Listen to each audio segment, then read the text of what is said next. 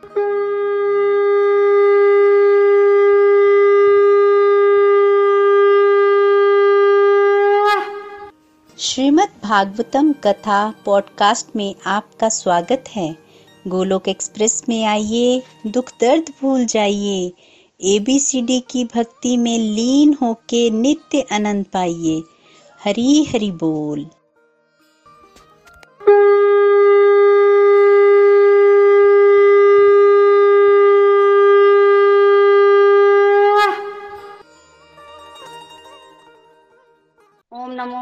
भगवते वासुदेवाय। ओम नमो भगवते वासुदेवाय। ओम नमो भगवते वासुदेवाय। श्रीमद भागवतम की जय, गौर निताई की जय। श्री श्री राधा कृष्ण, हरे कृष्ण कृष्ण कृष्ण, हरे हरे हरे राम हरे राम राम राम, हरे हरे। हरे कृष्ण हरे कृष्ण कृष्ण कृष्ण, हरे हरे राम हरे राम राम। हरे हरे कृष्ण हरे कृष्ण कृष्ण कृष्ण, हरे हरे हरे राम राम राम राम, हरे हरे। पर ना शास्त्र पर, न धन पर और ना ही किसी युक्ति पर मेरा तो जीवन आश्रित है, हे प्रभु। केवल और केवल आपकी कृपा शक्ति पर। जय श्री राधे कृष्णा, जय तो कैंटो नंबर थ्री जो है वो हमने उस दिन कंक्लूड किया था। तो आज हम कैंटो नंबर थ्री की समरी करेंगे। कैंटो नंबर थ्री जो है, इसमें सर्ग सृष्टि का वर्णन है। बेसिकली सर्ग सृष्टि वो सृष्टि है जो भगवान द्वारा की जाती है। तो इसमें सारी उस सृष्टि का वर्णन आता है। कैंटो नंबर टू के एंड में महाराज दीक्षित ने कितने सारे क्वेश्चन जो है वो पुट किए थे। तो उसके उत्तर में विदुर मैत्रे संवाद जो है वो सुनाया गया। तो कैंटो थ्री की जो शुरुआत होती है ना, वो विदुर और उद्धव संवाद से होती है। तो पहले फोर चैप्टर्स जो है वो कैंटो थ्री जो है वो बताया गया है। तो हमने सुना था कि विदुर जी जो है वो तीर्थ यात्रा करने को चले गए। अब विदुर जी तीर्थ यात्रा करने को क्यों गए? क्योंकि उनको घर से निकाल दिया गया था। कारण क्या था? देखिए, धृतराष्ट्र ना बड़ा उदास था। जब एक बार ना उसने पांडवों को उनका राज्य देने से मना कर दिया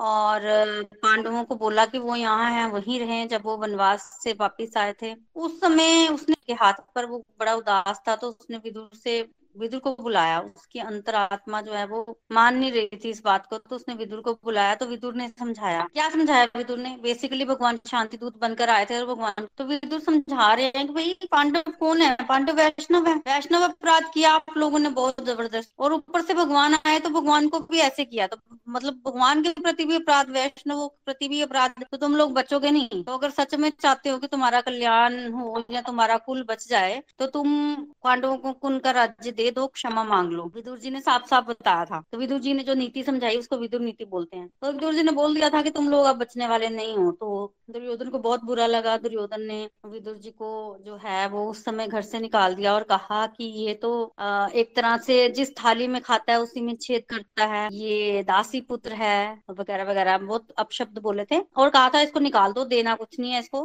हाँ सांस से अगर ये चाहे, सांस से दे दो इसको। मारेंगे नहीं पर बाकी ये कुछ ना ले जा, जाने पाए। तो जो ही विदुर जी ने सुना तो उन्होंने भगवान की कृपा माना कि इस अधर्मी की तरफ़ से कौन युद्ध करेगा? तो भगवान की बड़ी कृपा मैं तीर्थ यात्रा करने को चला जाता हूँ। तो विदुर जी महाराज तीर्थ यात्रा करने को चले गए। आप देखिए विदुर जी जो है वो भक्त हैं और भगवान जो है वो द्वारिका में रहते हैं। तो विदुर जी डायरेक्ट भगवान के पास भी जा सकते थे।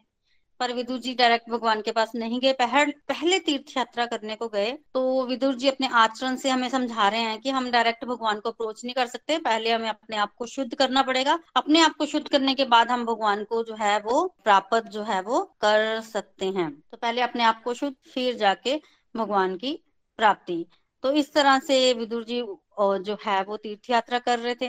तीर्थ यात्रा करते करते वो यमुना नदी के तट पर आए और यमुना नदी के तट पर उनको उद्धव मिल गए। और जब उद्धव मिले थे उन्होंने उद्धव से पूछा, क्या पूछा? अब उद्धव जी कौन है?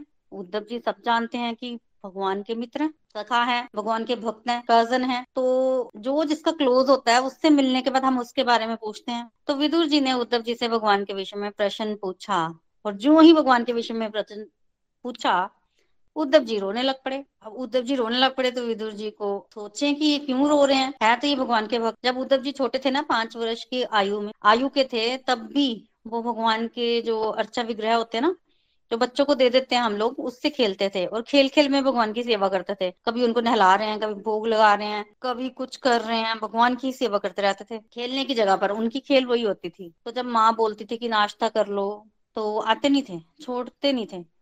खाना भूल जाते थे, पर भगवान की सेवा नहीं भूलते थे। वो लंबे लंबे समय तक वो सेवा करते रहते थे।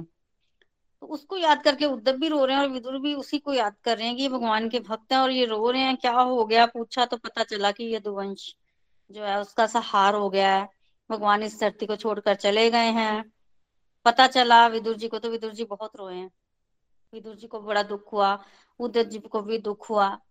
उद्धव जी भाव विभोर हो गए। तब विदुर जी को ये भी पता चला कि पांडव युद्ध जीत गए हैं कौरव मारे गए हैं, क्योंकि विदुर जी तो तीर्थ यात्रा कर रहे थे, काफ़ी समय निकल गया था, पता चला। अब रात वहीं बिताई विदुर जी ने तो उद्धव जी जो है, वो भगवान की क्या करने लगे? भगवान की लीलाओं का कान करने लगे। वैसे भी आप देखते हैं ना, जब किसी की डेथ हो जाती है तो हम उसी की बात करते हैं ना कितने दिन करते हैं? एक दो दिन जब तक सब इकट्ठे हैं उसके बाद भूल जाते हैं? ऐसे ही होता ना तो, तो करते हैं ना उनकी बात। टीवी में भी अगर किसी की डेथ हो जाए न्यूज़ चैनल वाले उस दिन तो काफ़ी बताते हैं उनके बारे में। खैर वो तो मटीरियलिस्टिक लोगों की बात है ना। भगवान की बात तो हमेशा होती है पर आज पूरे अंतरंग भाव से उद्धव जी जो हैं वो भगवान को याद कर रहे हैं। तो उन्होंने पहले भगवान की लीलाओं को टच किया। कौन सी लीलाएँ जो भगवान ने वृंदावन में की? तो सर्वप्रथम उद्धव जी ने भगवान की वृंदावन की लीलाएँ एक अध्याय में सुनाई और फिर दूसरे अध्याय में, एक अगले अध्याय में भगवान ने जो लीलाएँ जो है वृंदावन के बाहर की थी, उनको बताया और बताया कि जब भगवान इस धरती से जा रहे थे, तब उस समय मैं भगवान के साथ था और भगवान ने मुझे जो है वो ज्ञान दिया। जब भगवान मुझे वो ज्ञान दे रहे थे तो उसी समय उस समय वहाँ पर कौन आए? मैत्र ऋषि आए और मैत्री ऋषि ने भी ज्ञान जो है प्राप्त किया और भगवान जाते समय आपको याद कर रहे थे और उन्होंने आपके लिए भी ज्ञान रखा है। तो जब विदुर जी ने ये सुना कि भगवान जाते समय उनको याद कर रहे थे तो विदुर जी को एकदम से मतलब धक्का सा लगा कि विदुर जी रो पड़े कि भगवान मुझे याद कर रहे थे। देखो, स्वामी जो है वो सेवक को याद करे तो बड़ी बात बड़ी बात है।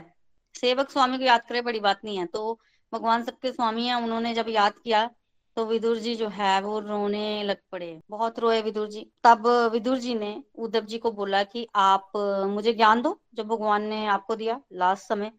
ऋषि के पास भेज दिया। कहा कि मैत्री ऋषि हरिद्वार में पास ही हैं तो आप उनके पास जाकर ज्ञान ग्रहण कीजिए, क्योंकि मैत्री ऋषि जो है, वो विदुर जी के हम उम्र थे। और विदुर उद्धव जी बहुत छोटे थे, कि वो उनसे ज्ञान ले, भगवान भी बोल गए थे। और उद्धव जी कहाँ जा रहे थे? उद्धव जी बद्रिकाश्रम जा रहे क्योंकि भगवान जाते समय उनको कह गए थे कि तुम बद्रिकाश्रम जाओ और वहाँ जाकर लोगों को ज्ञान दो, जो ज्ञान मैंने तुम्हें दिया उसका प्रचार प्रसार जो है वो करो। और विदुर जी जो हैं, वो हरिद्वार चले गए। हरिद्वार जाकर वो, उन्होंने दर्शन किए किसके? उन्होंने दर्शन किए मैत्री ऋषि के और गए तो ज्ञान प्राप्त करने ही है और वहाँ जाकर उनसे जो है वो धीरे धीरे धीरे धीरे ज्ञान के विषय में पूछ रहे हैं। ये बताओ कि क्या भगवान जो है, वो क्या ज्ञान दे गए हैं? बड़े सारे प्रश्न पूछे हैं विदुर जी ने, जिसमें उन्होंने ये भी पूछा कि व्यक्ति तो सुख के पीछे भागता है, पर मिलता उसको दुख ही। ऐसा क्यों होता है? अब मैत्री ऋषि जो है वो उत्तर देने लगे। जब भी उत्तर देना शुरू किया तो एक परंपरा के मुताबिक मैत्री ऋषि ने बताया कि उनको ये ज्ञान कहाँ से प्राप्त हुआ। तो मैत्री ऋषि भी कह रहे हैं कि ये जो प्रश्न आपने मेरे से पूछे हैं पहले पूछे जा चुके हैं। सर्वप्रथम ये जो ज्ञान है, ये भगवान संकर्षण ने ना सनत कुमारों को दिया।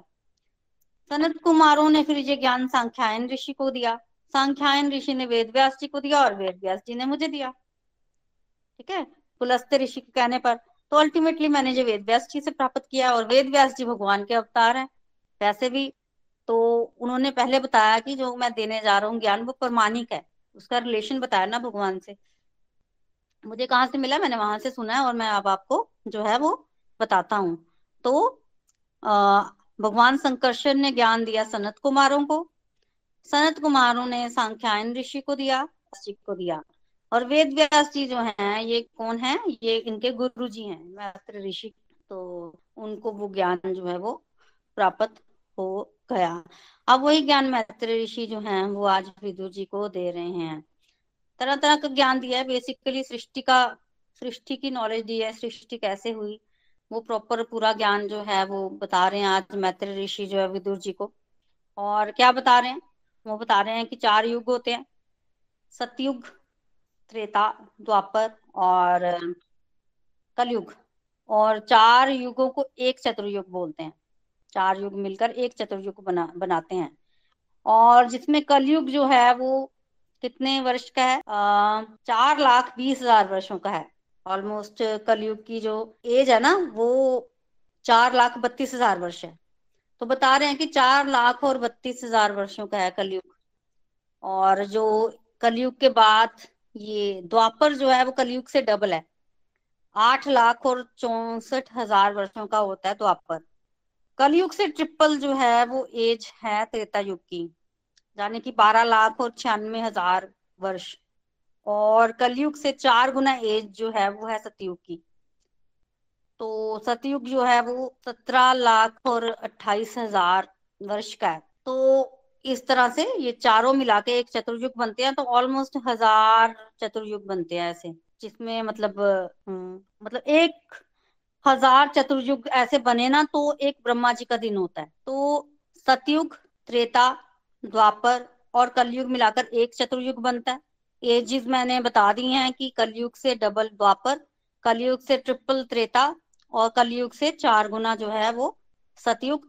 और इन चारों को मिलाकर एक चतुर्युग बनता है और ऐसे हज़ार चतुर्युग को मिलाकर ब्रह्मा जी का एक दिन बनता है। और ब्रह्मा जी के एक दिन में चौदह मनु होते हैं। तो अगर चौदह मनु ब्रह्मा जी के एक दिन में होते हैं तो एक मनु के जीवन काल में सेवेंटी वन चतुर्युग चतुर्युग जो है सेवेंटी वन आते हैं। और इस तरह से करते करते एज होती है। और ब्रह्मा जी की जो सौ साल की एज होती है ना, वो भगवान जी के लिए ऐसे है, जैसे पलक झपकना। हम पलकों को बंद करते हैं और खोलते हैं ना। ये भगवान जब ऐसा करते हैं तो ब्रह्मा जी के एक ब्रह्मा जी की एज सौ साल की बीत जाती है, जिसमें हज़ार चतुर्युग होते हैं। जिसमें मतलब ब्रह्मा जी के एक दिन एक दिन में हज़ार चतुर्युग होते हैं तो आप हिसाब लगा लो, ब्रह्मा जी के सौ सालों में कितना समय जो है वो बीत जाता है, कितने चतुर्युग बीत जाते होंगे।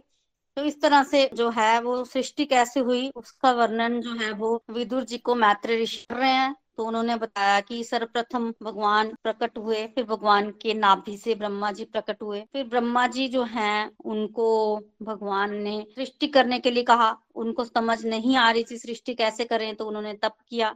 तब करने के बाद भगवान ने ब्रह्मा जी को शक्ति दी और ब्रह्मा जी ने फिर सृष्टि आरंभ की। सर्वप्रथम उन्होंने चार कुमार को पैदा किया, नातन। चार कुमार और चारों कुमारों को बोला आगे सृष्टि करने के लिए। पर चारों कुमारों ने सृष्टि करने से मना कर दिया। हम सृष्टि नहीं करेंगे क्योंकि हमें भगवान की भक्ति करनी है। तो बेसिकली ब्रह्मा जी को अच्छा नहीं लगा, चारों कुमारों ने ऐसे मना कर दिया। उनको बहुत क्रोध आया। पर उस क्रोध को ब्रह्मा जी पी गए क्योंकि बच्चे जो हैं वो क्या कह रहे हैं? वो कह रहे हैं कि भगवान की भक्ति करेंगे। तो भगवान की भक्ति करना कोई गलत कार्य तो नहीं है ब्रह्मा जी इस बात को समझते हैं, खुद भी उन्होंने तपस्या की है। तो बहुत ज़्यादा वो बच्चों को कुछ कह भी नहीं पाए और चारों कुमारों के लिए प्रसिद्ध है कि वो पाँच वर्ष के हैं। चारों कुमार कभी बड़े नहीं हुए क्योंकि बड़ों के मन में विकार आ जाते हैं। और वो चारों कुमार जो हैं, वो नहीं चाहते कि उनके अंदर विकार आए तो वो पाँच पाँच वर्ष के ही हैं। और उनका कीर्तन कौन सा है? हरि शरणम। हर समय हरी शरणम हरी शरणम, यही गाते रहते हैं। और हमेशा वैकुंठ में रहते हैं। हमेशा वैकुंठ में रहते हैं, ये उनके लिए बताया गया है श्रीमद भागवतम में।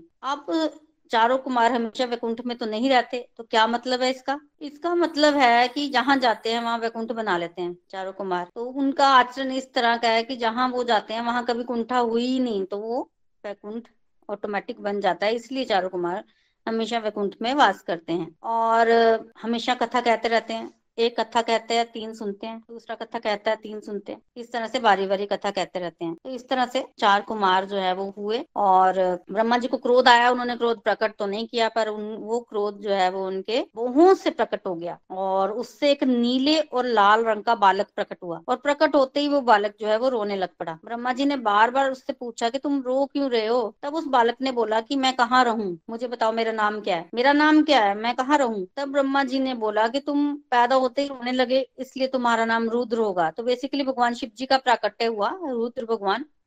और उनको रहने के लिए स्थान भी दिया, उनको ग्यारह पत्नी भी दी, जो कि रुद्रानी कहलाती हैं, और उनको कहा कि तुम सृष्टि करो अब। और रुद्र भगवान जो है, वो सृष्टि करने शुरू हो गए। आप सृष्टि कैसी की उन्होंने? उन्होंने बहुत भयंकर सृष्टि की। ऐसी भयंकर सृष्टि जो ब्रह्मा जी की बनाई सृष्टि को जो है, वो खत्म करने लगी, खाने लगी। तब ब्रह्मा जी ने आज्ञा दी रुद्र भगवान को कि तुम जाके तपस्या करो। तो बेसिकली भगवान शिव जी सहार के देवता है तो उनको बोला गया कि बुला लिया जाएगा आप तपस्या करो। तो उनको तप करने के लिए भेज दिया गया और उन्होंने ध्यान लगाना शुरू कर दिया। तब आगे ब्रह्मा जी ने दस पुत्र उत्पन्न किए और दस पुत्र उत्पन्न किए। ब्रह्मा जी की छाया से करदम ऋषि का जन्म हुआ और ब्रह्मा जी ने उनको भी सृष्टि करने के लिए कहा। वो लोग भी तपस्या करने चले गए ताकि वो सृष्टि बाद में कर सके। तो उस समय जिनको भी सृष्टि करनी होती थी, वो तपस्या करने चले जाते थे। अब वो सृष्टि तपस्या करने चले गए। आप फिर ब्रह्मा जी क्या करें? उनको समझ नहीं आ रही थी। तो ब्रह्मा जी ने भगवान को याद ब्रह्मा जी के ही शरीर से दो एक पुरुष और एक स्त्री उत्पन्न हुई। पुरुष का नाम स्वयंभू मनु, स्त्री का नाम शत्रुपा। तो पुरुष और स्त्री ब्रह्मा जी के शरीर से उत्पन्न हुए और जिनको ब्रह्मा जी ने सृष्टि करने की आज्ञा दी। मैथुन सृष्टि जो है वो अब आरंभ हुई। जब मनु और शत्रुपा को सृष्टि करने के लिए कहा गया तो मनु जी महाराज ने कहा कि सृष्टि करने के लिए उनको पृथ्वी चाहिए। पृथ्वी तो है नहीं सृष्टि कैसे होगी? आप हमें स्थान तो दीजिए, यहाँ सृष्टि करें। तो आप स्थान भी देना है। तो भगवान सोच ही रहे थे ब्रह्मा जी की कैसे सृष्टि को जो है वो, पृथ्वी को इनको दिया जाए। क्योंकि पृथ्वी को हिरण्याक्ष नाम का दैत्य जो है वो में ले गया था। तो ब्रह्मा जी सोच ही रहे थे, तभी ब्रह्मा जी के नाक से जो है वो एक छोटा सा सुकर निकला। बेसिकली वो सुकर भगवान है, भगवान वराह का प्राकट्य हुआ और अंगूठे के कार का प्रकट हुए भगवान ना, और देखते ही देखते भगवान ने बड़ा रूप ले लिया और वहाँ बड़ा रूप लेकर भगवान गए, रसातल में पृथ्वी को लाए, पृथ्वी को समुद्र के ऊपर स्थापित किया न्याक्ष नामक दैत्य का वध कर दिया। न्याक्ष जो है वो मारा गया और जो पृथ्वी भगवान ने स्थापित की थी, वो पृथ्वी जो है, वो दी गई किसको? मनुजी महाराज को, और जिस पर मनुजी महाराज ने सृष्टि की, उनकी पाँच संतानें उत्पन्न हुई, दो पुत्र और तीन पुत्रियाँ। अब जब ऋण्याक्ष मरा तो ऋण्याक्ष का मतलब ऐसा प्रभाव था ना, उसके शरीर से ज्योति निकली, भगवान में समाई तो पूछने लग पड़ेगी ये ऋण्याक्ष ऐसा क्या किया था इसने कि इसको भगवान के हाथों से मृत्यु प्राप्त हुई? इसकी इसकी जो शरीर की ज्योति है, जो भगवान में लीन हुई तो ये कौन है? ये कोई विशेष व्यक्ति है, ये ना कोई आम नहीं हो सकता, साधारण। तब उनको बताया गया कि ये बेसिकली दिति के पुत्र हैं। दिति कौन? बेसिकली कश्यप ऋषि की, वैसे तो कई पत्नियाँ थी, पर मेन उनकी दो पत्नियाँ, दिति और अदिति, थी। ये दोनों आपस में बहनें थी और दिति के पुत्र थे राक्षस और अदिति के पुत्र थे देवता, जिनको हम आदित्य भी बोलते हैं, बारह आदित्य सुना होगा। और भगवान बामन भी अदिति के ही पुत्र थे। तो दोनों बहनें थी तो देवता और दैत्य एक ही पिता की संतान है। बेसिकली एक ही पिता की संतान होने के बाद देवताओं और दैत्यों के स्वभाव में इतना अंतर क्यों? क्योंकि उनके माताओं के स्वभाव में अंतर था। तो माताओं की मनोवृत्ति पर बहुत कुछ जो है वो डिपेंड करता है। तो पत्नी थी कश्यप ऋषि की और एक दिन शाम को उन्होंने अपने पति से जांचना की कि उनको पुत्र चाहिए। उनकी सोतों के पुत्र है, उनके पुत्र नहीं है तो उनको अच्छा नहीं लगता है तो उनको पुत्र चाहिए। तो कश्यप ऋषि ने बोला कि पुत्र अवश्य मिलेगा, जरा रुक जाओ, अभी शाम का समय है। पर दिति, नहीं मानी और विवश होकर संध्या के समय ही कश्यप ऋषि को गर्भ धारण कराना पड़ा दिति को। और जब संध्या के समय दिति ने गर्भ धारण किया तो उस समय कश्यप जी ने दिति को बोला कि तुमने ये अच्छा कार्य नहीं किया, समय जो है वो अच्छा नहीं था, इसलिए तुम्हारे गर्भ से दो पुत्र होंगे। और उनको मतलब संसार में इतना उत्पात को मचाएँगे कि भगवान उनको मारेंगे, राक्षस होंगे, संसार लोगों को तंग करेंगे और भगवान उनको मारने के लिए आएँगे। तो बेसिकली दिति घबरा गई थी जब उसने ऐसा कुकर्म किया कि मैंने, मेरे से गलती हो गई है और फिर जब उसके पति ने इतना कुछ बोला उसको तो वो चुप रही और फिर जब कश्यप ऋषि ने बोल दिया तो वो थोड़ी सी खुश हो गई। क्यों? जब उसने सुना ना कि उसके पुत्र भगवान द्वारा मारे जाएँगे तो वो खुश हुई कि भगवान द्वारा मारे जाएँगे तो तर जाएँगे। अगर तो किसी ब्राह्मण के श्राप से मरे, जैसे कि वो राक्षस हैं, सबको तंग करेंगे तो ब्राह्मण के श्राप से मरेंगे तो नरक में जाएँगे। तो इस बात से खुश हुई कि एटलीस्ट भगवान के हाथों से मरेंगे तो क्या होंगे? उनकी, उनको अच्छी गति प्राप्त होगी। तो कश्यप ऋषि ने देखा कि दिति पछता भी रही है, माफ़ी भी मांग रही है और इस बात से खुश भी है। तो कुछ तो भक्ति के संस्कार है ना दिति में? कुछ तो भक्ति संस्कार है और इस तरह से जब देखा कश्यप ऋषि ने तो आशीर्वाद भी दिया। क्या आशीर्वाद दिया? आशीर्वाद दिया कि तुम्हारे पुत्र तो राक्षस होंगे, पर तुम्हारा पौत्र जो है वो भगवान का महान भक्त होगा, महाभागवत होगा। तो रीति के पौत्र जो है वो महाभागवत होंगे और वो कौन थे? प्रहलाद महाराज। तिथि के एक पुत्र कश्यप थे जो कि भगवान के महान भक्त थे, जैसे कि कश्यप जी ने कहा। अब दिति को पता चला कि उनके पुत्र जो है वो तंग करेंगे सृष्टि को, लोगों को तो उन्होंने गर्भ जो है वो धारण तो किया, पर प्रसव नहीं किया। बच्चों को पैदा नहीं किया, सौ वर्ष हो गए। सौ वर्ष होने के बाद सृष्टि में अंधकार फैलना शुरू हो गया। कारण? कारण ये कि गर्भ शक्ति बड़ी बढ़ गई थी। अंदर जो थे वो राक्षस थे ना तो बैठे हुए थे, उनकी शक्ति इतनी थी कि वो अंदर से ही लोगों को तंग कर रहे थे। और देवताओं ने देखा, अंधेरा हो गया तो देवता लोग गए, ब्रह्मा जी के पास ये अंधेरा क्यों हो रहा है? तब ब्रह्मा जी ने बताया कि ये दिति के गर्भ के कारण अंधेरा हो रहा है। उनके गर्भ में दो शक्तिशाली राक्षस बैठे हैं। अच्छा वो कौन है? तो ब्रह्मा जी बता रहे हैं कि वो भगवान के द्वारपाल जय और विजय हैं बेसिकली तो कथा तो आप सब जानते ही हैं कि जय और विजय भगवान के द्वारपाल थे और एक बार क्या हुआ कि सनत कुमार भगवान से मिलने गए और उन्होंने उनको रोक दिया, जिससे सनत कुमारों ने उनको श्राप दे दिया कि तुम बैकुंठ में रहने के लायक नहीं हो, तुम धरती पर चले जाओ। जय और विजय को एक्चुअली थोड़ा अभिमान हो गया था। जय और विजय कौन है। देखिए, जय हम बोलते हैं उसकी जिसकी, जिसने अपने इंद्रियों पर विजय प्राप्त कर ली हो। तो जय वो जिसने इंद्रियों पर विजय प्राप्त की, विजय वो जिसने मन पर विजय प्राप्त की। तो इंद्रियों और मन पर जिसने विजय प्राप्त की, वो फिर भगवान के पास जाने के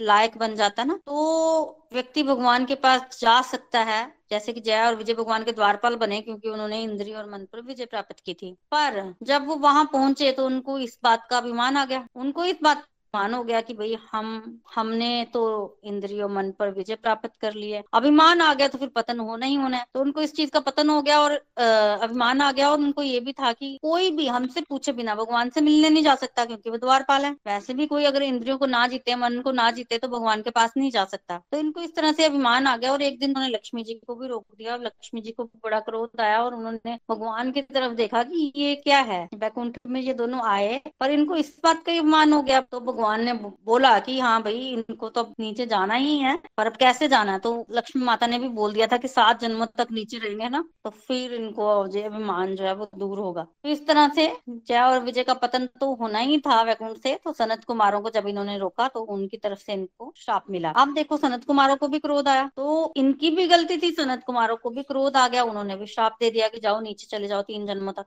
जब जय और विजय को पता चला कि उनको श्राप मिल गया तो जय और विजय तो बड़े माफ़ी मुफी मांगने लगे भगवान वहाँ प्रकट हो गए भगवान ने कहा कि ब्राह्मण लोग जो है ना, वो तो मेरे प्राण है, मैं तो ब्राह्मणों की बड़ी सेवा करता हूँ, मैं ब्राह्मणों का वचन टाल नहीं सकता। तो इस तरह से भगवान ने ऐसे ऐसे बोला। जब भगवान ने इस तरह से बोला तो सनत कुमारों को अच्छा नहीं लगा, उनको लगा कि हमने गलत कर दिया है। भगवान हमें इतना मान देते हैं और हमने गलत कर दिया, हमें श्राप नहीं देना चाहिए था। तब सनत कुमारों ने बोला कि आप चाहें तो इनका श्राप जो है वो माफ़ कर सकते हैं। तब भगवान ने कहा कि नहीं, इनको तो नीचे जाना ही है, क्योंकि इनका पतन तो पहले ही हो चुका है, लक्ष्मी माता को भी रोक लिया किया इन्होंने एक बारी तो ये जाएँगे। पर जो सेवक करता है ना अपराध, वो अपराध स्वामी का ही माना जाता है। तो जो इन्होंने अपराध किया, उसका भागीदार ये अकेले नहीं है, मैं भी भागीदार हूँ। उसका भागीदार मैं भी हूँ तो ये नीचे जाएँगे तो मैं भी नीचे जाऊँगा। ये तीन बार जाएँगे तो मैं चार बार जाऊँगा इनको लाने के लिए। तो चार बार मैं नीचे जाऊँगा, इनको लेके आऊँगा। वो ज़रूर सफल होगा और मैं इनको लेने भी जाऊँगा। तो भगवान ने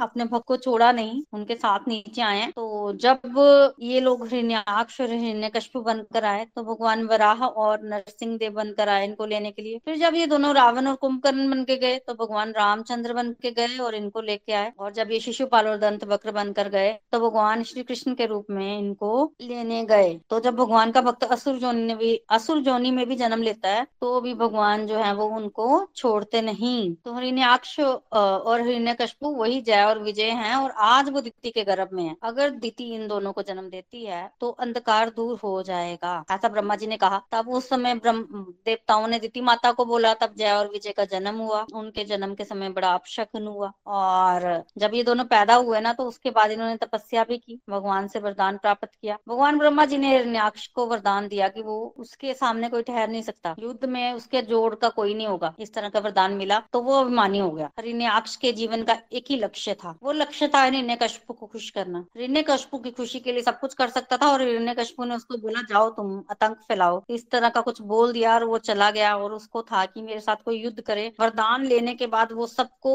डराता फिरता था कि नगरी विभावरी में चला गया और वहाँ जाकर उन्हें वरुण जी को ललकारना शुरू कर दिया, मेरे से युद्ध करो। अब वरुण जी को क्रोध तो बड़ा आया, पर उन्होंने क्रोध को पिया और उसको बोला की मेरे से क्या युद्ध करना? मैं तो बूढ़ा हो गया हूँ, तू भगवान से युद्ध कर, भगवान बलवान है, तेरे जोड़ के तो है। अब ये भगवान को ढूँढने के लिए चल पड़ा हरिनाक्ष तो तब इसको वराह भगवान मिले। उस समय भगवान वराह के रूप में आए थे और तब वराह भगवान और इसका बड़ा ज़बरदस्त अभिजीत नाम का मुहूर्त में भगवान ने इसको मार दिया। और देवता लोग बड़े खुश हुए जब ये मरा ना। वो चाहते थे ये, ये कि हिरण्याक्ष मर जाए। तो भगवान ने अल्टीमेटली हिरण्याक्ष को मार दिया और भगवान को वीर रस भी मिला। भगवान वीर रस का स्वादन करना चाहते थे। तो हिरण्याक्ष मरा पृथ्वी मिली इसको मनुजी महाराज को। तो मनुजी की महाराज की पाँच संतान दो पुत्र तीन पुत्रियाँ। पुत्र उत्तानपात और प्रियव्रत आकुति देवभूति प्रसूति। जिसमें सर्वप्रथम देवभूति का चरित्र आता है। देवभूति जो है, वो मंजली कन्या थी मनु जी महाराज की, इनका विवाह करदम ऋषि से हुआ। करदम जी ब्रह्मा जी की छाया से उत्पन्न हुए थे और भगवान का भजन कर रहे थे। एक दिन भगवान उनके सामने प्रकट हुए। तब करदम जी ने पत्नी को मांगा कि मुझे अच्छी पत्नी चाहिए। तब भगवान ने कहा कि तुम्हें अच्छी पत्नी मिलेगी जो तुम्हारे अनुकूल होगी और मैं भी तुम्हारे घर पुत्र रूप में आऊँगा, ऐसा भगवान ने कहा। तो पहली बार ऐसा हुआ कि भगवान ने अपने माँ बाप चुने की मैं आप लोगों को अपने माँ बाप के रूप में स्वीकार करता हूँ। इतना मतलब पावन चरित्र था, निष्कपट है ना करदम ऋषि? तो भगवान कहते हैं कि मुझे निष्कपटता ही तो पसंद आती है। तो भगवान ने चुना माँ बाप के रूप में करदम मुनि और देवहूति जी को। तो अल्टीमेटली मनु जी महाराज अपनी कन्या को लेके आए, करदम ऋषि से उनका विवाह किया। विवाह के पश्चात करदम ऋषि जो है वो तपस्या करने के लिए चले गए समाधि में और देवभूति माता उनकी सेवा करती रही। तो देवभूति का चरित्र नारी है, पर ऐसा उन्होंने कोई तपस्या नहीं की। यही बारह वर्ष उनकी तपस्या थी जब उनके पति जो है वो समाधि में लीन थे। समाधि में क्यों गए थे बेसिकली वो चाहते थे ना कि देवभूति भी तपस्या करे एक तरह से। भगवान उनके घर पुत्र रूप में आएँगे और पति पत्नी का आचरण अच्छा होगा, तभी तो भगवान पुत्र रूप में आएँगे। भगवान के आने के लिए तपस्या करनी पड़ती है ना थोड़ी जीवन व्यतीत करना ही पड़ेगा। तो बारह वर्ष जो करदम ऋषि समाधि में रहे, वो देवभूति माता की तपस्या थी जो तपस्या की, भगवान उसी से प्रसन्न हो गए। वो मतलब एक तरह का उनका स्पिरिचुअल अकाउंट बढ़ा। और भगवान फिर उनके घर आए। तो देवभूति माता करदम जी की तपस्या करती रही। बारह वर्षों बाद करदम जी उठे। वो प्रसन्न थे अपनी पत्नी से और उन्होंने अपने पत्नी को बोला, मांगो, क्या मांगती हो? तब देवभूति जी ने उनको क्या मांगा उनसे? देवभूति जी ने मांगा कि मुझे संतान सुख चाहिए, गृहस्थ सुख। तो करदम जी ने उनको गृहस्थ सुख दिया। करदम जी ने एक विमान बनाया जो पानी में भी चल सकता था, आकाश में भी चल सकता था, ज़मीन पर भी चल सकता था।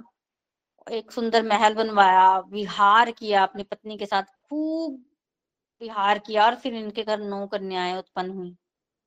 नौ कन्याएँ उत्पन्न हुई तो संन्यास ले, जाने लगे करदम जी। तब देवभूति ने रोका और कहा, कन्याओं की शादी करके जाओ। तब करदम जी को याद आया कि भगवान उनके पुत्र के रूप में आएँगे। तो मैं चला जाऊँगा तो भगवान कैसे आएँगे? तब करदम जी रुक गए घर में और भगवान का प्राकट्य हुआ। भगवान कपिल देव जी का इनके घर। जब भगवान कपिल देव जी का प्राकट्य हुआ तो करदम जी सन्यास लेकर जाने लगे। तब माता देवभूति ने कहा कि, मैं तो आप आप जैसे पति को प्राप्त करके आध्यात्मिक लाभ नहीं ले पाई।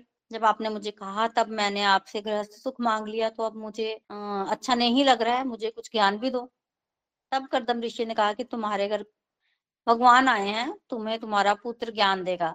तो यहाँ समझने की बात यह है कि भगवान तो उनके घर में थे ही भगवान कपिल पर पर जब तक देवभूति ने जिज्ञासा नहीं की तब तक उनको करदम ऋषि ने नहीं बताया और नहीं बोला कि ये भगवान है और तुम इस तरह से जाके इनका इनसे ज्ञान ले लो। तो जब जिज्ञासा देवभूति ने की, तब खुलासा किया करदम जी ने। और उसके बाद करदम जी तो चले गए, देवभूति अपने पुत्र के साथ रहती रही। और जब देवभूति ने अपने पुत्र के पास जाकर बोला कि मेरे पति ऐसा बोल गए थे और अब मैं थक गई हूँ इंद्रिय भोग करते करते और मुझे कुछ नॉलेज दो, तब उनके पुत्र ने उनको नॉलेज भी दी। तो जिज्ञासा हमेशा इम्पोर्टेंट है। जब जब आपने आपने जब जिज्ञासा ही नहीं की होगी तो आपको भगवान के पास रहते हुए भी वो चीज़ नहीं मिलेगी। गुरु के पास रहते हुए भी वो चीज़ आप ग्रहण नहीं कर पाओगे, जब तक आप जिज्ञासा नहीं करोगे। अंदर ऐसे परमात्मा बैठे हैं।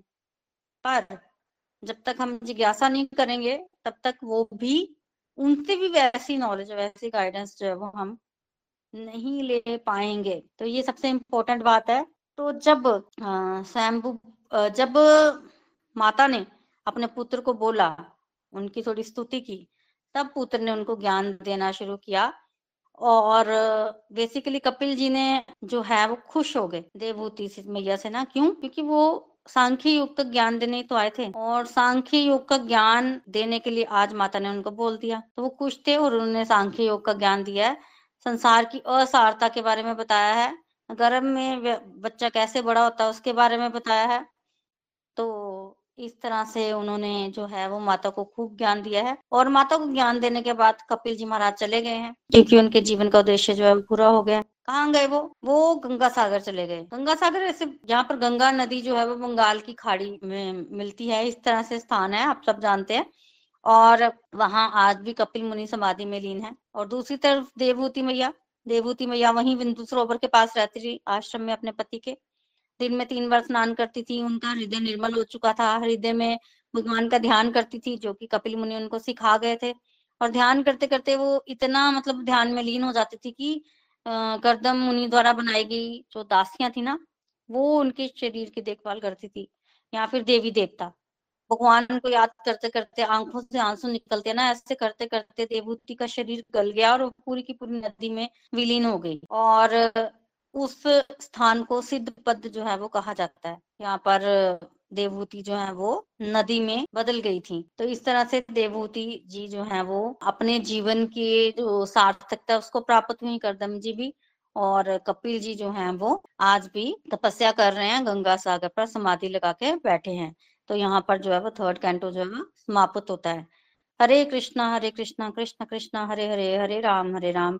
राम राम, हरे हरे, हरी हरी बोल। थर्ड कैंटो पर जो है वो एमसी के बने हैं तो आप सभी उन एमसी के को करें। कल हम उस पर भी डिस्कशन करेंगे। चलिए अब हम रिव्यू सेक्शन की तरफ़ चलते हैं। सबसे पहले हम चलते जी की तरफ़। नीलम जी कुछ कहना चाहते हैं? हरी बोल। हरी बोल हरी बोल। हरी बोल प्रीति जी, बहुत ही बढ़िया। आज थर्ड कैंटो की आपने हमें समरी सुनाई। बहुत ही प्यारा सत्संग। मैं नीलम महाजन पठानकोट से। प्रीति जी ने आज पूरी की पूरी हमें समरी सुनाई है तो सृष्टि का वर्णन, जो सृष्टि भगवान द्वारा की जाती है थर्ड कैंटो में। तो सबसे पहली लर्निंग जो मैंने इसमें से ली, कि जैसे आपने बताया कि धृतराष्ट्र की अंतर अंतरात्मा उसे कचोट रही थी, क्योंकि उसने पांडवों को मैसेज भेजा था कि जहाँ हो वहीं रहो। तो ये तो वैष्णव अपराध हो गया। भगवान के प्रति भी जब भगवान आए थे तो उन्हें ही बांधने की कोशिश की गई थी, बंदी बनाने की तो अपराध किया है।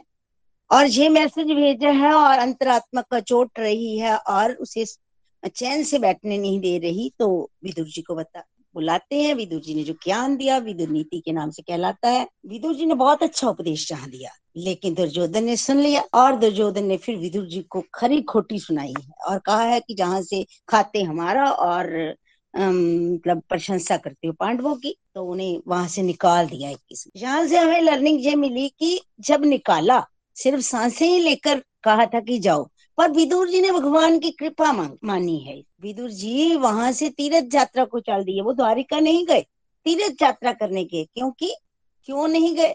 क्योंकि पहले अपने आप को शुद्ध करना है, फिर प्रभु से मिलना है। हमें भी जहाँ से लर्निंग लेनी है कि पहले सत्संग, साधना, सेवा करके खुद को अंतकरण को शुद्ध करना है, पात्र तैयार करना है, फिर प्रभु के अंतकरण में तभी प्रभु पदार्पण करेंगे, तभी आएँगे जब हमारा अंतकरण शुद्ध होगा और फिर उनके रहने का निवास स्थान बन जाए। दूसरी लर्निंग, तीर्थ करते करते करते करते जमुना तट पर विदुर जी, उद्धव जी को मिले हैं। और भगवान के बारे में पूछा तो उद्धव जी रोने लगे, क्योंकि भगवान जी इस धरा धाम को छोड़कर जा चुके थे। उन्होंने बताया क्योंकि उद्धव जी बहुत भगत से बचपन से ही भगवान की पूजा अर्चना करते थे खेलते भी भगवान की पूजा करते हुए थे तो बहुत बड़ा रोते हैं। और जहाँ इन्हें पता चला तो आ, मतलब विदुर जी भी रोते हैं उनकी भी आँखों में आँसू आ जाते हैं और उद्धव जी तो भगवान की लीलाओं को ही गान कर रहे हैं जैसे उनके बारे में हर लीला वृंदावन के अंदर की लीलाएँ वृंदावन के बाहर जो लीलाएँ सब लीलाएँ उन्होंने यहाँ पे सुनाई हैं विदुर जी और साथ में ये कहा कि जब भगवान जा रहे थे तो उन्होंने ज्ञान दिया उसमें मैत्री जी भी जहाँ और विदुर जी को भी याद किया। जब ये बात कही ना, विदुर जी, आपको याद किया तो विदुर जी ऊँची चिरोने लगे, क्योंकि भगवान ने मुझे याद किया। भगत याद करे तो बनता है। भगवान भगत को याद कर रहे हैं। बहुत रोते हैं। और फिर कहते हैं कि मुझे ज्ञान दो। वही ज्ञान तो जो भगवान ने आपको दिया तो उस समय उद्धव जी कहते हैं कि मैं अब बोल नहीं सकता, मैं बद्रिकाश्रम जा रहा हूँ। क्योंकि मैंने ज्ञान का प्रचार प्रसार करने के लिए प्रभु मुझे छोड़ गए हैं, मेरे से विरह सहन नहीं हो रहा। और विदुर जी से कहते हैं कि वो मैत्री ऋषि से ज्ञान हरिद्वार में जाकर लें। तो विदुर जी जो है वो हरिद्वार में चले जाते हैं और उद्धव जी बद्रिकाश्रम चले जाते हैं। और वहाँ जाकर मैत्री ऋषि से मिलते हैं, नमस्कार होता है, उनसे ज्ञान के बारे में पूछते हैं। तो कहते हैं कि विदुर जी ने जो क्वेश्चन किया कि चाहते तो सारे सुख है, मिलता दुख क्यों है? देखिए, यही तो हमारा भी क्वेश्चन है। और इसके एवज में उन्होंने सृष्टि की संरचना के बारे में मैत्री जी ने विदुर जी को बताया। चार कुमारों की बात हुई। मतलब जहाँ पे ये भी बताया आपने कि कैसे उन्होंने जो ज्ञान दिया, सबसे पहले उन्होंने बताया कि मैं मतलब परमाणिक गुरु के बारे में बताया, उन्होंने कहा कि जो ज्ञान मैंने भी जी से लिया है और अब मैत्री जी, विदुर जी को दे रहे हैं। फिर आगे जब सृष्टि करने की बात आई ब्रह्मा जी के तो सबसे पहले चार कुमारों की बात आई। और चार कुमार जो हैं, वो उन्होंने सृष्टि करने के लिए कहा गया तो उन्होंने मना कर दिया। तो अगर मना कर दिया, गुस्सा तो आया ब्रह्मा जी को, लेकिन ब्रह्मा जी कर भी क्या सकते थे, क्योंकि भक्ति तो कोई भी कर सकता है है ना? तो वो हमेशा लर्निंग जहाँ से जी लेने वाली, हमेशा वैकुंठ में रहती थी चार कुमार। क्या मतलब? जहाँ जाते, हमेशा वैकुंठ में थोड़ी ना रहते थे। वो जहाँ जाते थे, वहाँ वैकुंठ बन जाता था, क्योंकि उनके अंदर बिल्कुल कुंठा नहीं थी। हमेशा कथा करते रहे। कथा, एक कथा करता था और बाकी के तीन सुनते थे। जब वो थक जाते थे तो दूसरा कथा करता था, तीन सुनते थे, फिर तीसरा कथा करते थे और बाकी के तीन सुनते थे। जब चारों कथा कर चुके थे तो फिर पहले वाला कथा करना शुरू कर देता था। इस जगत प्रसिद्ध की वो हर समय कथा करते रहते मुझे ये वाली बात बड़ी अच्छी लगी और उनसे हमें भी ये लर्निंग लेनी है कि हमारे अंदर प्रभु का नाम हमेशा चलना फिर जय विजय की बात आई मतलब हिरण्याक्ष और हिरण्यक्षिपु की बात आई। हिरण्याक्ष को प्रभु ने रसातल में वो धरती को ले गया था। जब मनु और शत्रुपा का जोड़ा आया तो करनी थी, सृष्टि करनी थी तो सृष्टि कहाँ करे? और उस समय हिरण्याक्ष को प्रभु ने उनसे सृष्टि लेकर आए और हिरण्याक्ष को मारा। जय विजय कौन है? जी आपने बताया। जहाँ से इंद्रियों पर जो विजय प्राप्त करे और मन पर विजय प्राप्त करे, वो जय विजय। इंद्रिय और मन पर जिसने विजय प्राप्त की कंट्रोल कर लिया तो भगवान का वो द्वारपाल बन सकता है। हमारे अंदर भी प्रभु बैठे हैं, हम भी मन और इंद्रियों पर कंट्रोल करें तो हम भी द्वारपाल बन जाए, प्रभु की को निहारे, प्रभु के साथ रहे, पर अभिमान नहीं करना। अगर अभिमान आ गया तो नीचे फिर सतोगुण से ऊपर दिव्य होने की बजाय हम रजोगुण में आ जाएँगे। जय विजय को अभिमान आ गया, और जब सनत कुमारों को रोका तो उन्हें क्रोध आ गया, श्राप मिल गया। लेकिन भगवान ने क्या बोला? भगवान ने ब्राह्मणों का भी मान रखा। जब उन्होंने कहा कि हमने गलत काम कर दिया, ब्राह्मण तो मेरा मान है, उनका श्राप निरर्थक नहीं जाएगा। प्रभु कहते हैं, सेवक का अपराध स्वामी का ही माना जाता है। मतलब प्रभु, चाहे हम अपराध भी करें, हमें नहीं छोड़ते। हमारे साथ रहते हैं। ये बात हमें समझाएगी कहते हैं, प्रभु जी, तीन बार जाएँगे, मैं चार बार जाऊँगा धरती पर। भगवान ने भगत को नहीं छोड़ा, भगवान कभी भगत को नहीं छोड़ते। हमने ये बात हमेशा याद रखनी है और हमने प्रभु को समर्पण हो जाना और कहना है, प्रभु, नरक में जाए, भेजिए, चाहे स्वर्ग में भेजिए, आपको तो मेरे साथ था ना होगा। प्रभु नहीं छोड़ते हैं हमें। हमने प्रभु को की शरण में चले जाना है बस। फिर आपने ये बताया नेक्स्ट लर्निंग कि देवहूति संवाद जब हुआ। देवहूति ने जिज्ञासा की है अपने बेटे से। जब उन्हें पता, कदम ऋषि ने बताया, उनके पति ने बताया कि ये जो तेरा बेटा है, ये भगवान है, इनसे तुझे ज्ञान मिलेगा और वो चले गए हैं तपस्या करने के लिए। तो माँ ने जिज्ञासा करी है पुत्र से, पुत्र नहीं, अब भगवान माने लग गई है, अंदर से भाव बदल गए हैं। जब तक जिज्ञासा नहीं करेंगे, हमें भी ज्ञान नहीं मिलेगा। जब जिज्ञासा होती है तो भगवान किसी न किसी गुरु से मिला देते हैं, जहाँ से ये हमें लर्निंग मिले। और हमें क्या करना है? देखिए, भगवान तो अंदर ही है। प्रकट तभी होंगे जब हम गुरु के पास बैठकर, उनके चरणों के पास बैठकर उनसे जिज्ञासा करेंगे, प्रश्न पूछेंगे। तो देवहूति माँ ने भी पुत्र से जिज्ञासा करी और फिर कपिल भगवान ने ज्ञान दिया, सांख्य योग का। माँ ने ज्ञान लेकर अपना कल्याण किया और ज्ञान देने के बाद गंगा सागर चले गए हैं भगवान। आज भी समाधि में वहाँ पे लीन है। कहते हैं कि उनके आज भी दर्शन होते बहुत ही बढ़िया आज का सत्संग। प्रभु कृपा से हम इस सत्संग के अमृत को पीते रहें और आनंदित होते रहें। हरी हरी बोल। थैंक यू प्रीति जी। हरी बोल। हरी हरी बोल। ब्यूटीफुल नीलम जी, आपने बड़ी अच्छी अच्छी लर्निंग स्पीक करके बताई हैं। बिल्कुल, हम सत्संग सुनते रहे, आनंदित होते रहे भगवान की जी जो लीलाएँ हैं, ये हमें उन तक पहुँचाने में बहुत मदद करती हैं। और ये जो प्रसंग है कैंटो थ्री इसकी फलश्रुति बताई गई है। देखिये हम जितनी भी कथाएँ सुनते हैं ना, भागवतम की, इसकी फलश्रुति यही है कि हमें मटेरियल बेनिफिट भी मिलेंगे और स्पिरिचुअल बेनिफिट भी मिलेंगे। तो हमें कोशिश करनी है मटेरियल बेनिफिट तो चलो भगवान दे ही रहे हैं। हम लोग स्पिरिचुअल बेनिफिट जो है वो ग्रहण करें। तो व्यक्ति के पाप जो है, कथा जो है वो हर लेती। तो हमें कथा का श्रवण जो है वो करते ही रहना है, करते ही रहना नित्य, निरंतर, हरी हरी बोल, हरी हरी बोल, हरी हरी बोल। चलिए अब आगे बढ़ते हैं। हमारे साथ नीनू जी हैं। नीनू जी, कुछ कहना चाहते हैं? हरी बोल हरी बोल प्रीति जी। बहुत आनंद आया। आज समरी भी की है। बीच में जैसे मैं एक आधा शायद सत्संग नहीं भी अटेंड कर पाई थी, पर आज आपने समरी में सारा द्वारा से हमें समझा दिया। रेपिटेशन जो है उससे बहुत हमें, हमारे डाउट्स क्लियर होते हैं। जो आज की मेन एक दो लर्निंग्स पर भी मैं बात करूँगी कि आपने आचरण की बात की है कि हमारा आचरण जब तक उसमें सदाचार नहीं आता, तब तक हम भगवान के पास डायरेक्ट नहीं जा सकते हैं। मैं अपने साथ रिलेट कर पा रही थी कि इच्छा तो थी, शुरू से इच्छा थी भगवान से कैसे भक्ति करूँ? पर रास्ता नहीं पता था। कभी मैं इधर भटक रही थी, कभी उधर भटक रही थी, लेकिन कर कुछ ना कुछ रही थी। ये अब मुझे, जब मैं भगवत गीता पढ़ती हूँ, या भागवतम आपके माध्यम से निखिल जी, नितिन जी सब समझाते हैं, नीलम मैम ने जब स्टार्ट ही की, तब मुझे ऐसा महसूस होना शुरू हुआ कि सच में चाहे हम इधर उधर चल रहे थे, लेकिन कोई ना कोई रास्ता था हमारे पास। और वो एक सीढ़ी, दूसरी सीढ़ी, तीसरी सीढ़ी तो करते करते करते करते फिर हमें जाके भगवान के हम सानिध्य प्राप्त कर सकते हैं।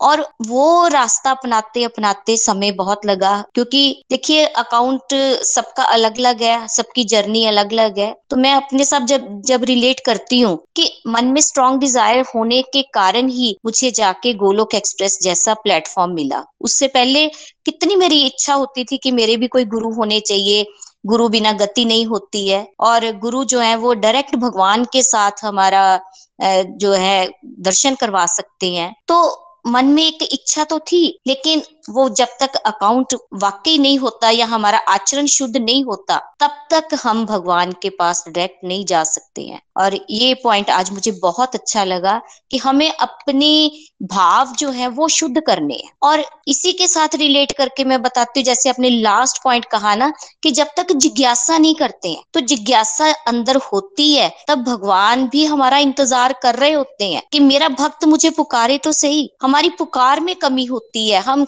इधर उधर मटेरियल वर्ल्ड में खोए रहते हैं। और जब वाकई हमारे भाव शुद्ध होने शुरू होते हैं, फिर जाके हमें गुरु का हमारे जीवन में आगमन होता है। और वो गोलोक एक्सप्रेस के माध्यम से मैं भी बहुत अपने आप को ब्लेस्ड मानती हूँ कि वाकई मेरा अकाउंट कुछ तो स्ट्रांग ज़रूर हुआ होगा, कुछ मेरे भाव बने ज़रूर होंगे, जो मुझे आप जैसे सभी महान संतों का मेरे जीवन में आगमन हुआ है। निखिल जी, नितिन जी, नीलम मैडम और आप जो जो जो बातें हमें बताते हैं भगवान की कृपा से, हम उनको समझ भी पा रहे हैं। और जो लास्ट में आपने कहा कि मटेरियल बेनिफिट्स और स्पिरिचुअल बेनिफिट्स कि देखिए जब अगर हम स्पिरिचुअली अपने आप को एडवांस करना शुरू करें तो भगवान हमारे मटेरियल बेनिफिट्स भी हमें देना शुरू कर देते हैं। मैं चार, तीन चार साल से पाँच साल से गोलोक एक्सप्रेस से जुड़ी हूँ पाँच साल होने वाले हैं। मैं देख रही हूँ कि अपने आप मटेरियल बेनिफिट भी हमें मिल रहे हैं। तो ये जो सारी बातें हम समझ पा रहे हैं बिल्कुल इस कारण है कि हम कथा निरंतर सुन रहे हैं, सत्संग निरंतर लगाते रहते हैं, श्रवण कर रहे हैं और श्रवण करते करते इनका प्रभाव हमारे जीवन में होना शुरू हो गया हुआ है। तो मैं आपका बहुत बहुत धन्यवाद करती हूँ कि आप हमें ये बातें बता रहे हैं और कितनी कितनी कथाएँ हम सुन पा रहे हैं और हमें बहुत ही आनंद आ रहा है। Thank you so much Preeti ji Hari Hari बोल हरी हरी बोल हरी हरी बोल हरी हरी बोल नीनू जी बहुत अच्छी अंडरस्टैंडिंग आपने भी शेयर की है। देखिए स्पिरिचुअलिटी में ना कोई भी शॉर्टकट नहीं है। बिल्कुल शॉर्टकट नहीं है। बच्चा स्कूल जाता है पहले नर्सरी में, फिर एल के जी में यूकेजी में फ़र्स्ट सेकंड थर्ड ऐसे समझिए। बच्चा फ़र्स्ट क्लास में है, वो सुपर एक्सीलेंट परफॉर्म कर रहा है, फिर भी उसको हम सेकंड में तो प्रमोट कर सकते हैं, पर उसको टेंथ में नहीं ले जाया जा सकता। उसी तरह से स्पिरिचुअलिटी के रास्ते में भी होता है। हम धीरे धीरे आगे बढ़ते हैं, अनुभूतियाँ धीरे धीरे आती हैं। और अगर हम बहुत अच्छा भी कर रहे हैं तो हम थोड़ा बहुत भगवान जो है, वो हमें आगे पहुंचाते हैं। हाँ इसमें ये ज़रूर है कि अगर पिछले जन्म में मैं फिफ्थ क्लास में हूँ और कोई टेंथ क्लास में है तो इस जन्म में फिफ्थ क्लास और टेंथ क्लास तक हम एकदम से पहुँच जाएँगे। फिर आगे की यात्रा धीरे धीरे होगी। पिछली जल्दी हो जाएगी, पिछली झटके में, क्योंकि इसमें माइनस नहीं लगता है स्पिरिचुअलिटी के रास्ते पर। इसलिए एज नहीं देखनी अंडरस्टैंडिंग देखनी है, वो धीरे धीरे ही बढ़ेगी। जो पिछले जन्म में यहाँ था, वहाँ तक तो एकदम आ गया। फिर वहाँ से अब आप धीरे धीरे धीरे धीरे आगे चलोगे। और जो आपने बात की ना कि विदुर जी ने पहले तीर्थ यात्रा की, फिर भगवान तक गए। देखिए, ये क्रम है। विदुर जी तो प्योर डिवोटी है। वो डायरेक्ट भी भगवान के पास जा सकते हैं, पर वो सिखाते हैं ना। डायरेक्ट नहीं जाएँगे। ये तो कुछ भी नहीं है। वो भगवान के धाम में भी ऐसे होता है। क्या हुआ कि एक बार भगवान की बहुत ही प्यारी मंजरी ना धरती पर आई हुई थी तो उन्होंने ध्यान लगा के बैठी तो ध्यान में ना क्या हुआ कि तीन आए ध्यान से, श्यामानंद प्रभु जी बेसिकली तो उनके गुरु जी देख रहे हैं कि ये गए, ध्यान लगाने वापस नहीं आए। क्यों नहीं आए? तो वो ध्यान लगा के बैठे, देखा, क्यों वापस नहीं आ रहे? तो ध्यान में उनको पता चला कि राधा रानी की पायल हो गई है गुम और और सखियाँ ढूंढ रही हैं और वो पायल ढूँढने में व्यस्त है। तीन दिन हो गए, ना पायल मिली, ना वो वापिस आए। अब अब गुरु जी सोच रहे हैं कैसे अपने शिष्य को होश में लाया जाए। तो गुरु जी ने क्या किया? ध्यान में गुरु जी ने पायल ढूंढी, अपने शिष्य को दी ध्यान में, जबकि उस समय तो उनका स्वरूप अलग था। और दी और फिर गुरु जी वापिस आए और जब उनको पायल मिली ना तो उन्होंने फिर पायल किसको दी? किसी मंजरी को दी। मंजरी ने आगे सखी को दी, फिर आगे विशाखा को मिली, फिर ललिता जी को मिली फिर जाके ललिता जी ने राधा रानी को पहनाई। तो कहने का क्या मतलब? मतलब ये कि देने का भाव मतलब स्पिरिचुअल वर्ल्ड में भी अगर उनको पायल मिली तो वो डायरेक्ट पहनाने नहीं गए। डायरेक्ट नहीं पहनाई, वो थ्रू थ्रू गई थ्रू थ्रू तो यही तरीका है, अगर स्पिरिचुअल वर्ल्ड में ऐसा होता है कि हम डायरेक्ट नहीं अप्रोच कर सकते तो मटीरियल वर्ल्ड में भी वही तरीका है। हम लोगों को डायरेक्ट अप्रोच करना ही नहीं चाहिए, इतने प्योर नहीं हुए हैं हम कि हम लोग डायरेक्ट अप्रोच करें और प्योर हो भी जाए तो भी हमें थ्रू थ्रू ही जाना है। तो सीखिए ना, आचार्य लोग हमें कितना सिखा रहे हैं। तो ध्यान में पायल ढूंढी, वो मिली, फिर उन्होंने दी आगे तो फिर वो जाके वापस आए। तो गुरु जी ने उनको देखा तो इस तरह से हुआ। तो हमें इस चीज़ को हमेशा याद रखना है। समझते हुए हमें आगे बढ़ना है। थ्रू थ्रू ही चलना है। मेंटर्स के थ्रू या फिर जितना हम अपने अंदर इस बात को बैठा लेंगे, उतनी ज़्यादा हम लोग प्रोग्रेस जो है वो कर जाएँगे। हमें क्या करना है बेसिकली डायरेक्ट जंप तो नहीं मार सकते, पर हम दो क्लासेस एक साथ कर सकते हैं। तो अभी जो कर रहे हैं, उसमें मेहनत करें, ताकि अभी वाला हम लोग फटाफट से कवर कर सकें। हमें तो ज़रूर लगेगा, पर भगवान की कृपा जो है वो दो क्लासेस तीन क्लासेस एक साथ भी करवा सकती है। हरी हरी बोल हरी हरी बोल। बहुत बढ़िया। हरी हरी बोल हरी हरी बोल। आगे बढ़ते हैं क्लास रिव्यू हम और ले लेते हैं। हमारे साथ अनीता जी हैं। अनीता डफारा जी कहना हरी हरी बोल जय जी। हरी हरी बोल जय श्री कृष्ण प्रीति जी। और आज का सत्संग जो था वो बहुत ही बढ़िया था बहुत दिव्य था। और बस सत्संग के साथ साथ उसकी लर्निंग के साथ साथ मैं अपना एक्सपीरियंस भी आप सबके साथ शेयर करूँगी। जब लास्ट टाइम जब मैं ट्रेनशिप कमांडो में आई थी अराउंड वन ईयर से भी शायद ज़्यादा हो, उस टाइम पर भी मुझे अपॉर्चुनिटी मिली और मैं भागवत, भागवतम का सत्संग सुन पाऊँ। तो प्रीति जी, तब भी बड़ी ही सुंदर ढंग से ऐसे ही कथा हमारे साथ शेयर करते थे। लेकिन मुझे बिल्कुल भी मतलब कुछ भी नहीं बस ऐसे जब मैंने फ़र्स्ट टाइम सुना तो मुझे ऐसे लगा कि सिर के ऊपर से जैसे हवा कोई बड़ी तेज चल रही है और गुजर गया और कुछ बिल्कुल भी कुछ समझ नहीं आया। अच्छा बहुत लग रहा था कि कथा चल रही है, बड़ा मज़ा आ रहा है। लेकिन कुछ दिमाग में उनके पॉइंट्स बैठे हैं, ऐसे कुछ भी मेरी अंडरस्टैंडिंग नहीं बन पाई। वो मैंने तीन, चार, शायद पाँच, छह सेशन अटेंड किए और वो नहीं अटेंड कर पाई। और इस बार जब नया शुरू हुआ तो मेरी, मैंने, मेरे मन में यही थी कि मैं डिज़ायर जल्दी से भागवतम का शुरू हो और मैं रेगुलरिटी से कर पाऊँ एक दो बीच में मेरा मिस हुआ किसी कारणों के कारण, लेकिन जो आज आपने पूरी समरी दे दी, उससे वो मेरा पूरा रिवाइज भी हो गया और भगवान की बड़ी ब्लेसिंग है कि हमें कलयुग के ऐसे वातावरण में भागवतम की कथा जो है आपके माध्यम से सुनने को मिल रही है। और अपनी लर्निंग की बात करूँ तो आज के सत्संग से मैंने बहुत ज़्यादा तो अभी भी मुझे कहो कि बड़ा, बहुत ज़्यादा समझ में आता है, ऐसा तो कुछ नहीं है। लेकिन जो समझ में आए वही लर्निंग शेयर करूँगी आप सबके साथ कि भागवतम से जो आज के सेशन से मैंने सीखा कि एक तो जब जो भी पेयर डिवोटी होता है, जो भगवान, जैसे विदुर जी ने भी भगवान का पाठ लिया और उनकी महिमा का गुणगान करने तो दुर्योधन ने देखो किस प्रकार से पनिश किया उसको कि ठीक है, आप यहाँ से चले जाओ, धृतराष्ट्र ने बोला, आप कुछ नहीं लेके जा सकते। तो इसी प्रकार अगर मटेरियल वर्ल्ड में भी हम भगवान के साथ जुड़ते हैं ना तो हमें भी कहीं ना कहीं स्टार्टिंग में क्रिटिसिज्म मिलता है। और धीरे धीरे जब हम अपनी जर्नी में बढ़ जाते हैं आगे क्रिटिसिज्म हो सकता है कि थोड़ा सा उसमें वेरिएशन आए, लेकिन हम अंदर से अपने आप को हमने एक मतलब अपने आप को इतना बिज़ी कर लिया है और हमें इस चीज़ में इतना आनंद आ रहा है कि हम उस क्रिटिसिज्म को इग्नोर कर देते हैं। या हमें कोई फ़र्क नहीं पड़ता कि कोई क्रिटिसाइज कर रहा है या नहीं कर रहा। हमें पता है जिस बात पे हम चल रहे हैं, उसमें हमें बड़ा आनंद आने वाला है और बड़ा परमानेंट हैप्पीनेस हम उसमें फील कर पा रहे हैं। उस आनंद को लूटने के लिए हम वो क्रिटिसिज्म को भी अवॉइड करते हैं। और दूसरी मेरी लर्निंग ये रही कि जब हम भगवान के प्योर सोल बन जाते हैं जय और विजय विजय के साथ प्रभु उनका उद्धार करने के लिए हर वक्त हर बार उन्होंने जन्म उनके साथ जो है वो धरती पे आए उनका उद्धार करने इसी प्रकार मेरी भी यही लर्निंग है कि हमें भी इसी प्रकार के प्योर सोल्स बनना है। भगवान के नाम के साथ जुड़ने के साथ साथ भाव के साथ साथ उतनी ही प्योरिटी लानी है। अभी बहुत ज़्यादा गंदगी भरी है हमारे अंदर उसको क्लीन होना बाकी है और बस यही कोशिश करते हैं कि कुछ सुनने से, कुछ सत्संग के माध्यम से, कुछ साधना से और कुछ सेवा से ये हमारे अंदर की जो है वो गंदगी कम हो, ताकि हम भी एक ऐसे सदाचारी बन पाए कि प्रभु के चरणों में जाने के लिए हम भी एलिजिबल हो पाए। उस कैटेगरी में, उस लाइन में हम आ जाए। तो बस यही प्रेयर्स करती हूँ कि प्रभु हम सबको एक साथ इसी रास्ते पे चलाए रखना। हरी हरी बोल। हरी हरी बोल, अनिता जी, बिल्कुल आपकी प्रेयर्स जो है वो भगवान ज़रूर सुनेंगे। और, बिल्कुल आपने जैसे बोला ना कि लास्ट मैंने फिर क्या मुझे समझ नहीं आया रह गया या कुछ इस तरह का। देखिए, भगवान ये कहते हैं कि आप कथा श्रवण कीजिए, कथा श्रवण कीजिए। बहुत जगह बोला जाता है। कहीं भी ये नहीं आता कि अगर आपको समझ नहीं आ रही है तो आप छोड़ दीजिए। मतलब वो कंडीशन नहीं है। कंडीशन है सुननी है, समझ आ रही है, नहीं आ रही, वो अलग बात है।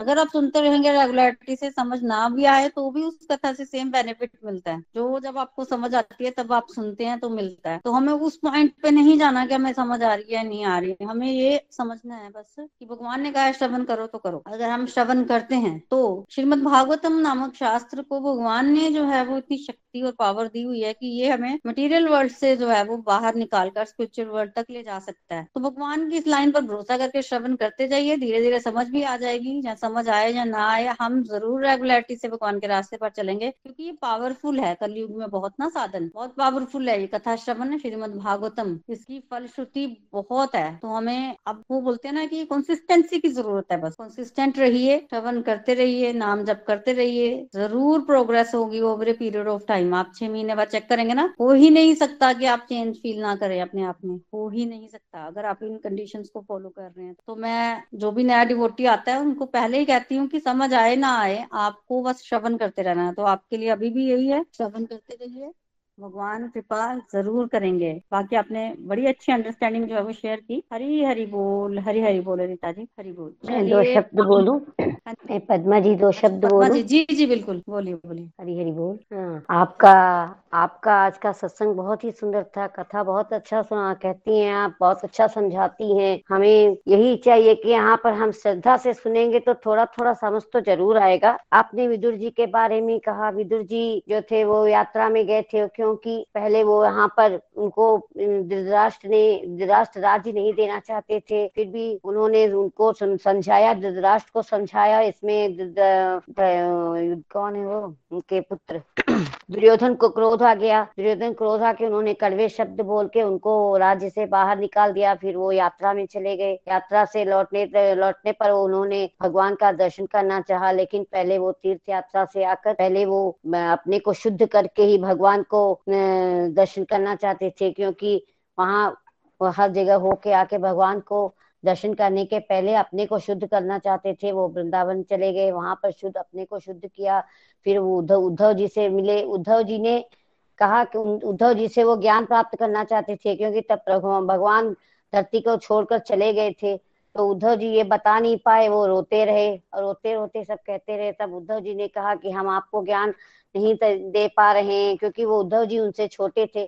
तो उन, इसलिए उन्होंने मैत्री जी से ज्ञान लेने को कहा। इस प्रकार उन्होंने मैत्री जी से ज्ञान लिया। हमें ये समझना है कि भगवान को देखने के लिए हमें कौन से रास्ते ढूंढना है हमें ये नहीं ज़रूरत है। हमारे भक्ति होगी तो हम भगवान को ढूंढ ले कहीं भी ढूंढ लेंगे भगवान को प्राप्त करेंगे तभी हम जब हमारे मन में भक्ति श्रद्धा होगी तभी हम भगवान को प्राप्त कर सकते हैं। आपने ये चार कुमार के बारे में बताया।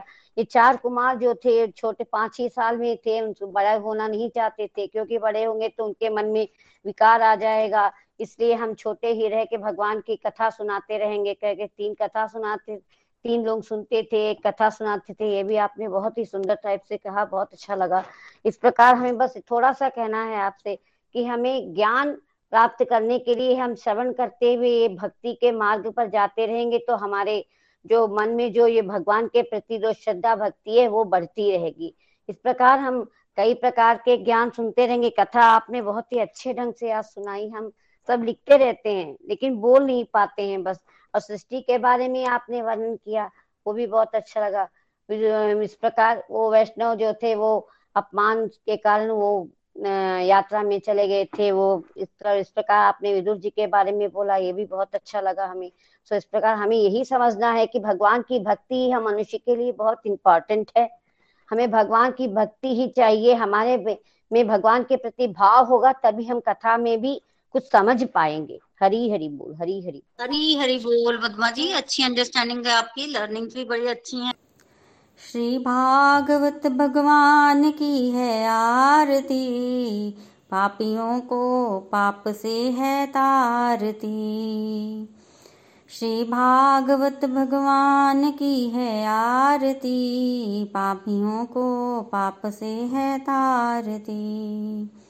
ये अमर ग्रंथ, ये मुक्ति पंथ, ये पंचम वेद निराला नव ज्योति जगाने वाला ये अमर ग्रंथ, ये मुक्ति पंथ, ये पंचम वेद निराला, नव ज्योति जगाने वाला। हरि नाम यही, हरि धाम यही यही जग मंगल की आरती। पापियों को पाप से है तारती। श्री भागवत भगवान की है आरती। पापियों को पाप से है तारती। ये शांति गीत पावन पुनीत पापों को मिटाने वाला हरि दर्श दिखाने वाला। ये शांति गीत पावन पुनीत पापों को मिटाने वाला हरि दर्श दिखाने वाला। ये सुख करनी, ये दुख हरनी, श्री मधुसूदन की आरती। पापियों को पाप से है तारती। श्री भागवत भगवान की है आरती। पापियों को पाप से है तारती। ये मधुर बोल जगफंद खोल सन्मार्ग दिखाने वाला, बिगड़ी को बनाने वाला। ये मधुर बोल जगफंद खोल तन मार्ग दिखाने वाला बिगड़ी को बनाने वाला। श्री राम यही, घनश्याम यही, ये प्रभु महिमा की आरती। पापियों को पाप से है तारती। श्री भागवत भगवान की है आरती। पापियों को पाप से है तारती। पापियों को पाप से है तारती। पापियों को पाप से है तारती।